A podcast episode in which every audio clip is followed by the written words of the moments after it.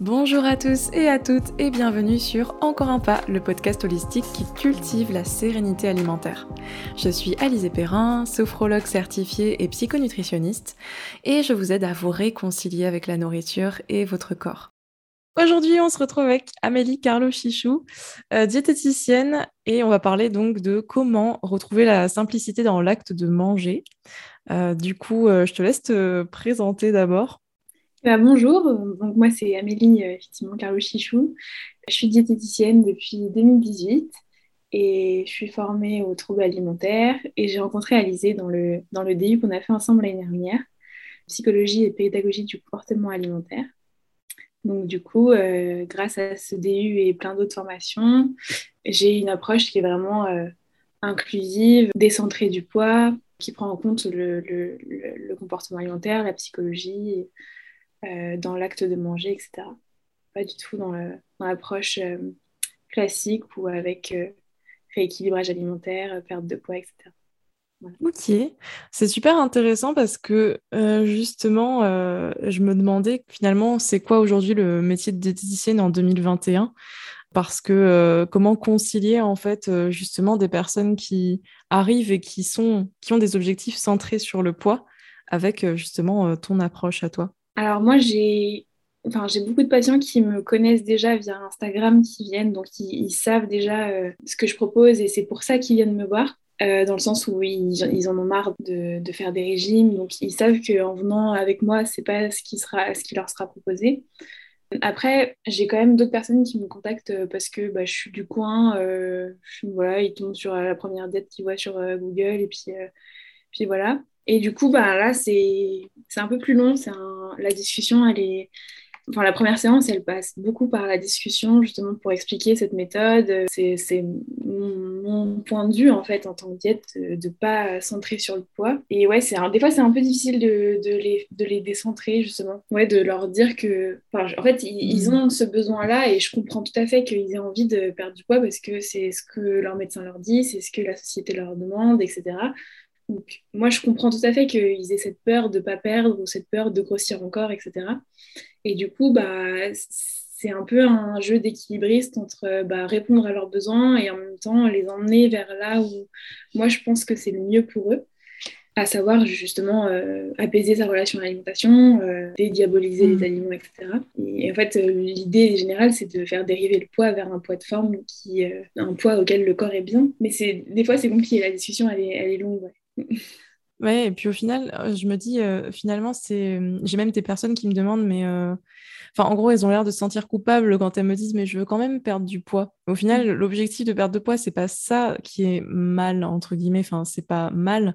C'est juste le fait que ce soit complètement centré là-dessus. Alors qu'au final, un poids qui va se stabiliser durablement, enfin glisser durablement vers son poids d'équilibre, c'est plutôt guérir sa relation à l'alimentation. Et c'est juste se centrer sur l'objectif perte de poids, c'est finalement se focaliser sur euh, focaliser son énergie sur le mauvais euh, le mauvais objectif, on va dire, même si c'est pas quelque chose de mal. C'est vrai que moi, en fait, souvent, ce que je leur demande, c'est eh, vous voulez perdre du poids ou vous voulez être en bonne santé, en fait.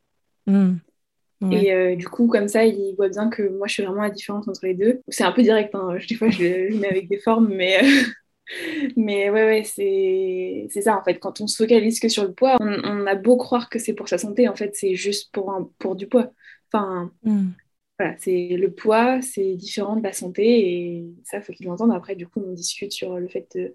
Eh ben, tous les régimes que vous avez fait avant, euh, est-ce que ça vous a permis d'être en meilleure santé? Est-ce que, hmm.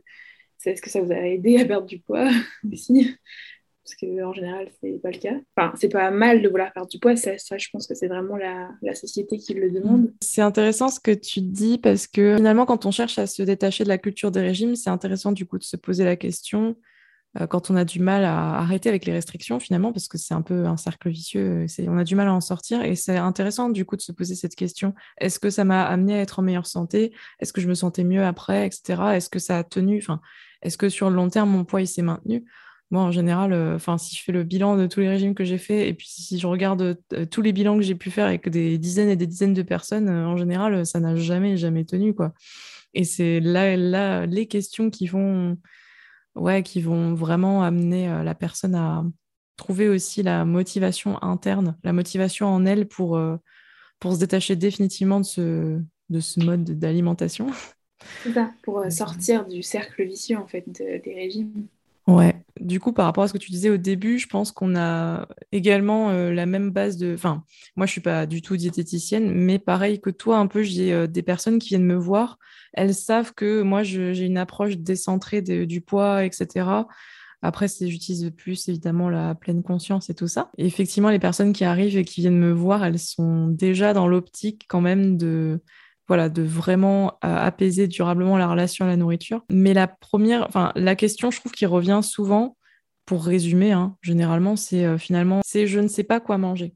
Euh, je suis perdue, genre avec toutes les règles qu'il y a, etc. Tout ce que j'entends, je sais plus quoi manger. Les personnes, elles en arrivent à presque une sorte de désespoir, voilà.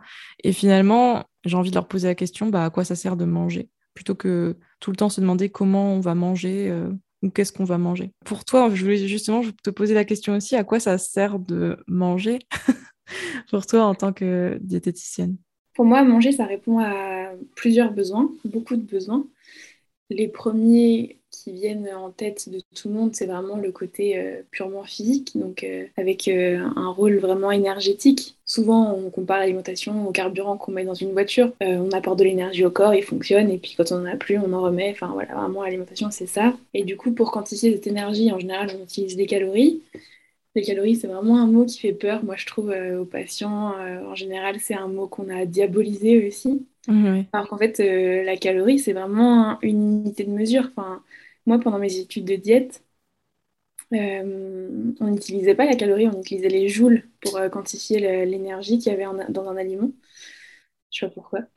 Mais en fait, voilà, c'est une unité de mesure comme, euh, comme nous, on mesure la distance en mètres et les Américains ou les Anglais, je sais plus, en, miles. C'est juste une unité de mesure, en fait. On pourrait, si on utilisait, je pense, avec nos patients, les joules, ça ferait beaucoup moins peur. Donc voilà, on a un peu... Enfin bref, en tout cas, l'alimentation, a ce rôle-là euh, qui est vraiment énergétique. Le deuxième rôle qui est quand même physique et que, auquel les gens pensent souvent, c'est le rôle euh, nutritionnel. Donc, euh, hmm. on ne mange pas juste de l'énergie, on mange différents types d'aliments, enfin de nutriments qui contiennent du coup certains de l'énergie et pas tous. Il n'y a pas besoin d'en éliminer. Il n'y a pas même, c'est même pas trop recommandé, sauf en cas évidemment de pathologie. Hein si on a la maladie cœliaque, on peut éviter les gluten, c'est même euh, recommandé. Euh, mais voilà, en soi, euh, les nutriments, ils ont tous un rôle dans le corps, donc il ne faut pas les éliminer. Mhm.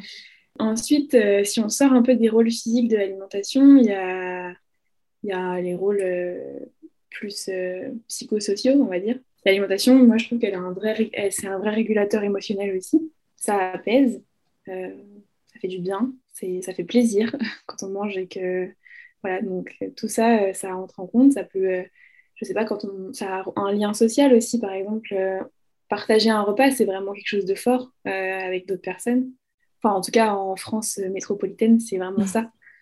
Partager les repas c'est c'est important dans notre culture c'est marrant parce que c'est ce dont je parlais il n'y a pas si longtemps, hier soir, dans un petit live, mais je pense que ça rejoint euh, tout ce qui est euh, plaisir. Il y a non seulement le plaisir euh, de gustatif, quoi, mais le plaisir d'être avec des gens, d'être avec des gens qu'on aime et de partager le repas avec tout le monde. C'est pas qu'un moment à soi où on se nourrit et puis voilà, c'est un moment pour être avec les autres, mm. partager avec les autres. Pour faire, j'aime bien aussi, moi j'adore faire goûter un plat que j'ai fait à quelqu'un, quoi. C'est vraiment une il y a peut-être une, même une notion un peu d'amour, quoi. C'est genre donner de l'amour aux gens. Ah, Quand on cuisine pour les gens, c'est ça. Finalement, euh, à quoi ça sert de manger? Ben, Se nourrir, donc euh, les besoins énergétiques, les besoins nutritionnels, le plaisir, le partage avec les autres. Et puis oui, il y a cette notion de même culturelle, enfin la gastronomie euh, française. Et tu vois, avec ton résumé, je me rends compte qu'on a oublié de dire un truc super important et que les élèves de l'année dernière m'ont rappelé, c'est que en fait, ça sert surtout à pas mourir aussi de, de, manger. C'est-à-dire que quand on arrête de manger, on meurt à la fin. ouais. Euh, c'est de la survie. C'est vrai que ouais, euh, ce serait même euh, ça qu'on aurait dû répondre en premier. Ouais. Et on n'y pense pas forcément. Après, je pense que ça dépend aussi du milieu dans lequel on vit, malheureusement. Mais nous, on a la chance, en tout cas, d'être dans un, un milieu, une société où on a euh, de l'abondance, de la nourriture en mm. abondance, mais on ne se rend pas forcément compte à quel point c'est une chance. Tout à fait. Et que, ouais, en fait, nous, on n'est même pas en mode survie, là, actuellement, on vit, on vit bien, quoi. Mm. On n'a pas de soucis pour accéder à la nourriture. Du coup, je voulais te demander comment tu fais, notamment avec tes proches, parce que je sais que j'ai entendu des échos de diètes euh, qui disaient que c'est super relou des fois avec les, proches qui posent plein de questions ou alors quand tu entends des remarques euh, de proches euh, qui parlent de faire des régimes. Comment tu fais? Est-ce que tu es plutôt dans l'observation? Est-ce que tu vas chercher à éduquer ou comment ça se passe en fait C'est quelque chose qui arrive tout le temps, tout le temps, tout le temps. Effectivement. C'est hyper inconfortable pour moi. Il y a des fois, je sens que la personne est, ouverte à la discussion, euh, ouais, est ouverte à la discussion et moi j'ai de l'énergie, euh, donc euh, je peux en parler, je peux expliquer ce que je fais vraiment, l'approche que j'ai. Et sinon, je balaye un peu la discussion en disant que moi je fais pas de perte de poids, je suis spécialisée dans les troubles alimentaires. Euh, et, du coup, ça dévie rapidement la discussion sur euh, ce que sont les troubles alimentaires, ou alors les gens, ils savent ce que c'est, ils n'ont pas envie d'en parler, donc ça stoppe la discussion. Hmm. Mais c'est la preuve, en fait, qu'il y a quand même cette euh, notion de surveillance alimentaire, quand, par exemple, avec la personne qui dit « Ah, ben, ne regarde pas ce que je mange », etc., comme s'il y a encore énormément de culpabilité et euh, cette notion de ouais d'alimentation parfaite euh, qui est en fait inatteignable. Et ouais toi tu serais un peu enfin ça doit être euh, ouais ça doit être dur parce que tu dois être un peu dans la position de la nana qui va peut-être juger alors que pas du tout et c'est fou mais en fait bon je pense aussi que les personnes qui réagissent comme ça c'est des personnes qui du coup se jugent énormément sur ce qu'elles mangent. Finalement je pense que ces gens-là comme tu disais ils ont beaucoup de culpabilité et au final, euh, ils disent que eux, ils se font plaisir et que du coup, ils font pas attention, mais en disant ça, ça montre bien qu'il y a de la culpabilité. Et au final, je dois plus me faire plaisir qu'eux euh, en mangeant, quoi, vu que je culpabilise pas. au final, c'est vraiment une histoire de mentalité, effectivement. Mais je pense que tout ça aussi, c'est dû au fait qu'on a accès à trop d'infos maintenant. On a trop d'infos partout, euh, que ce soit. Alors moi, du coup, je suis complètement coupée de la télé, mais je sais que dès que je rentre, je vais chez quelqu'un qui a la télé il y a souvent des pubs, euh, il y a des pubs pour la bouffe, après il y a des pubs minceurs, après aux mmh. infos, il y a des, des espèces de, de reportages sur euh, encore des trucs liés à la nourriture. Et j'ai l'impression que euh, dans les médias aussi, en général, il y a tellement d'infos et contradictoires en plus que du coup, ben, on, ça, je pense que c'est ça aussi qui nous rend un peu dingue, entre guillemets, avec la nourriture. On ne sait plus quoi faire. Ça rejoint ce que je disais au début. J'ai des personnes qui viennent me voir et je pense qu'il y a des personnes aussi qui viennent te voir et qui disent bah, je sais plus quoi manger. Du coup, je, je voulais te demander, toi, qu'est-ce que tu conseillerais pour euh, prendre du recul par rapport à toutes ces infos, à ce trop plein d'infos? Bah déjà, je, trouve que les infos diètes, c'est vraiment hyper récent. Je veux dire, euh, dans l'histoire de l'humanité, je veux dire, euh, avant le XXe siècle, on s'en fichait royalement de, de tout ça. Enfin, vraiment, c'était un non-sujet. Enfin, on n'en parlait pas, quoi. Et en fait, à partir du moment où, je crois que c'est c'est avec les guerres mondiales, on a dû euh, bosser un peu euh, sur les aliments pour euh, les conserver, etc. on a dû du coup se former à la nutrition et à partir de là, bah, il y a des, gens qui ont commencé à dire ah bah cet aliment il est mieux que l'autre. Et en fait, à partir de là, bah, on, a, découvert plein de choses au niveau scientifique sur les aliments, sur la nutrition, etc. Donc, donc c'est des connaissances, donc c'est toujours intéressant, sauf que il y a des gens qui ont essayé de tirer des, des conclusions un peu hâtives. On a une info et on la tire par, euh, on la tire, on la tire, on la tire jusqu'au bout. Et au final, on a un truc qui est complètement euh, en dehors de la réalité. Du coup, euh, ce que je trouve moi intéressant à remarquer, c'est qu'à chaque fois qu'il y a eu une, une, info, une connaissance comme ça, il y a quelqu'un qui l'a tiré par les cheveux au point d'en faire une règle, une norme, un conseil oui. extrême, quoi. Et à chaque fois, ça s'est associé à un gain de poids moyen sur, dans une société.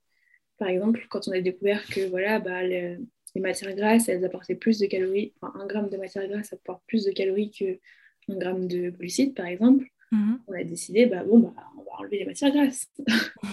et en fait, à chaque fois qu'on fait une règle comme ça, c'est associé à. Euh, c'est associé dans le temps, je veux dire, c'est corrélé dans le temps à un gain de poids moyen sur la société. Déjà, c'est des énormes raccourcis à chaque fois, et à chaque mm. fois, finalement, c'est euh, dans le but quand même de la perte de poids, quoi. Ouais.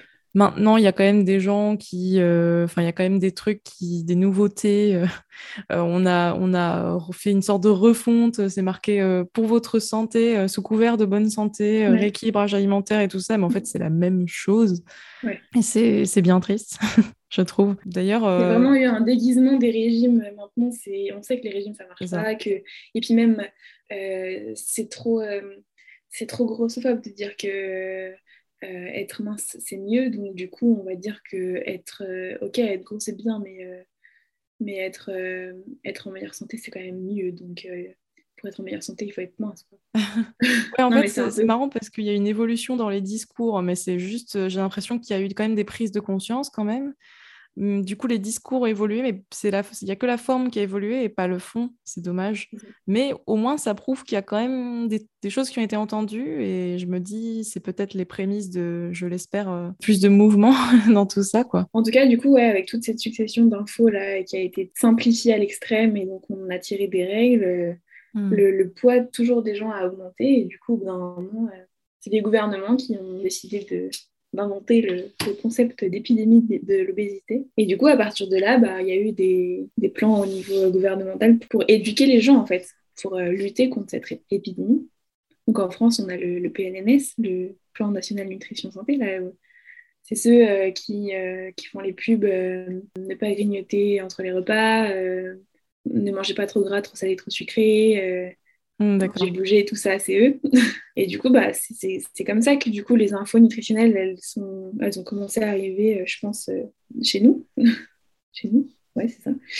Et, euh, et du coup, c'est ça qui fait qu'il y a plus en plus d'infos qui arrivent et on ne sait pas faire le tri, surtout que en fait, la science, elle évolue, donc les connaissances évoluent. Donc, il y a cinq ans, on, on, disait une chose, et puis maintenant, on dit une autre chose.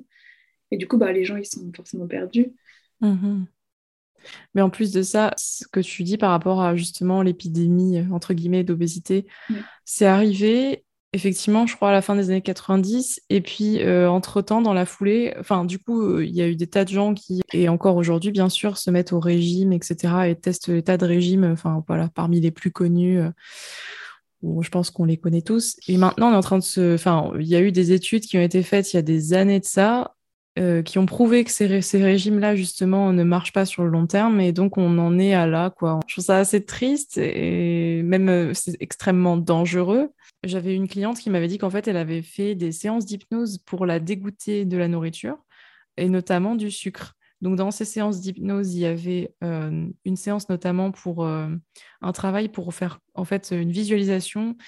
Et en gros, elle visualisait qu'elle avait un anneau, un anneau gastrique donc ça, c'était pour réduire son appétit.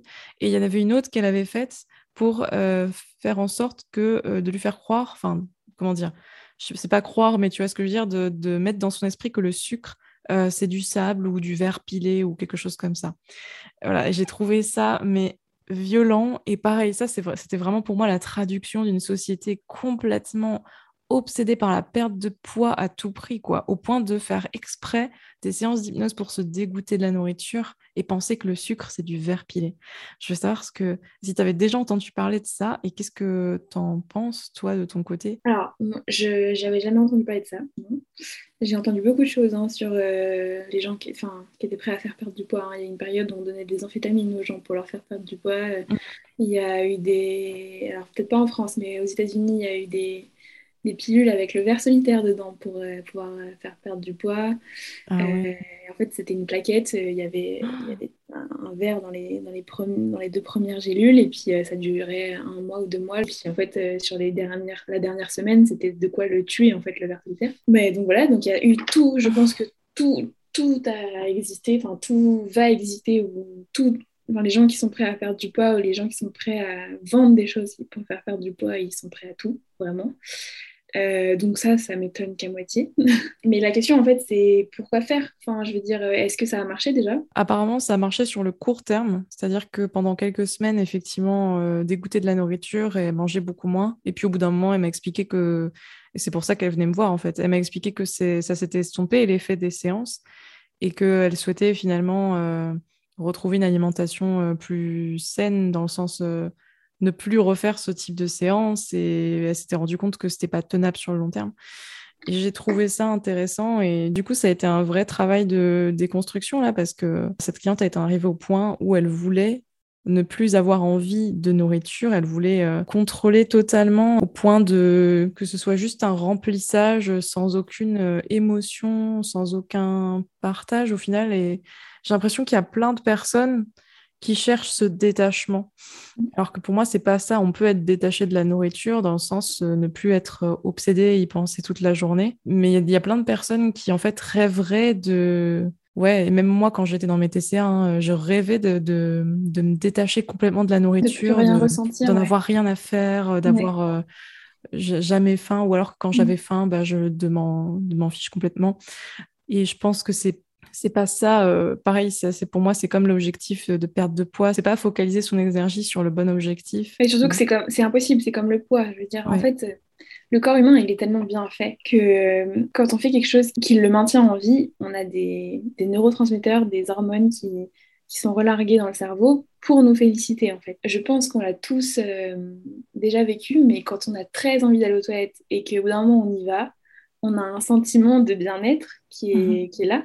C'est une expérience qu'on a déjà vécue et c'est une expérience qui est réelle. Et manger, c'est pareil, c'est-à-dire que quand on a faim, on prend plus de plaisir à manger que quand on n'a pas faim, parce que ça répond à un besoin vital. En fait, on, on a fait quelque chose pour se maintenir en vie et donc le corps nous félicite entre guillemets. On ne peut pas arrêter de prendre du plaisir à manger en fait quand on a une alimentation euh, non troublée, je veux dire. Parce qu'en fait, euh, on répondra toujours à un besoin. Donc on ne pourra jamais se détacher complètement de, ça. La seule solution, ça serait de d'être nourri par poche tout le temps et du coup de ne jamais avoir faim quoi.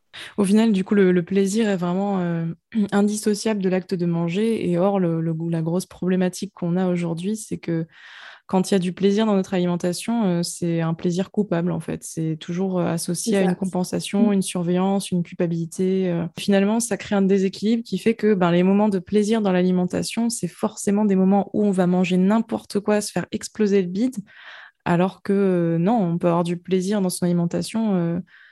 je veux dire, en mangeant de tout, quoi, et, et c'est OK.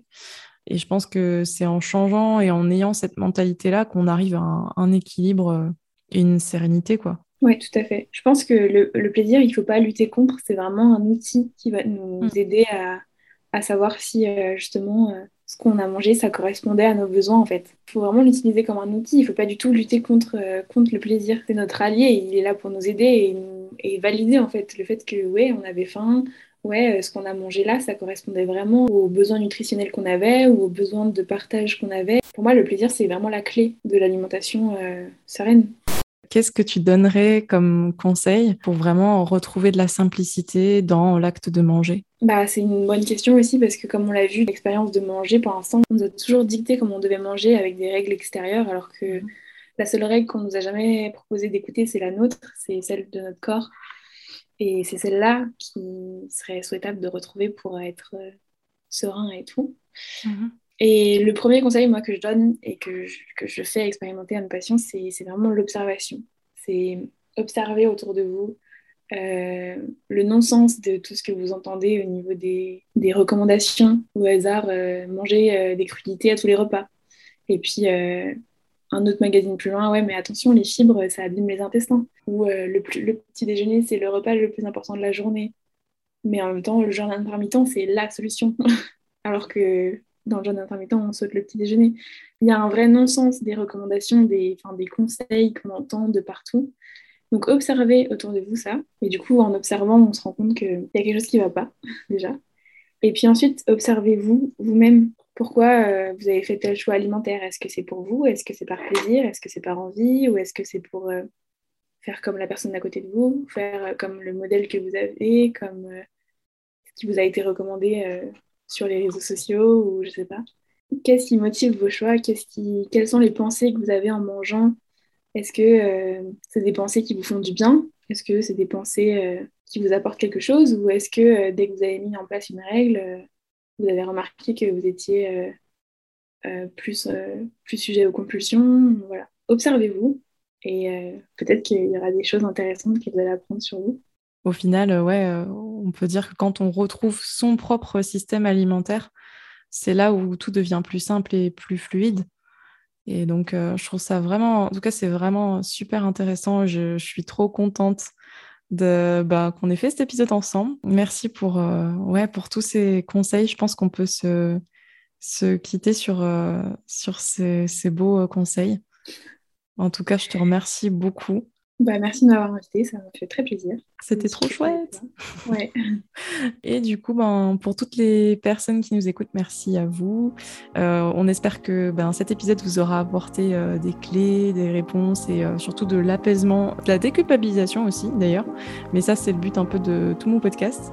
donc si vous avez apprécié cet épisode, n'hésitez pas à aller faire un tour bah, sur la page d'Amélie si vous la connaissiez pas. Moi, vous pouvez me retrouver aussi sur les réseaux sous le nom de Encore un pas. Et si vous avez apprécié ce n'hésitez pas à noter 5 étoiles notamment si vous êtes sur Apple Podcasts. En attendant, je vous dis à bientôt pour un prochain épisode, probablement.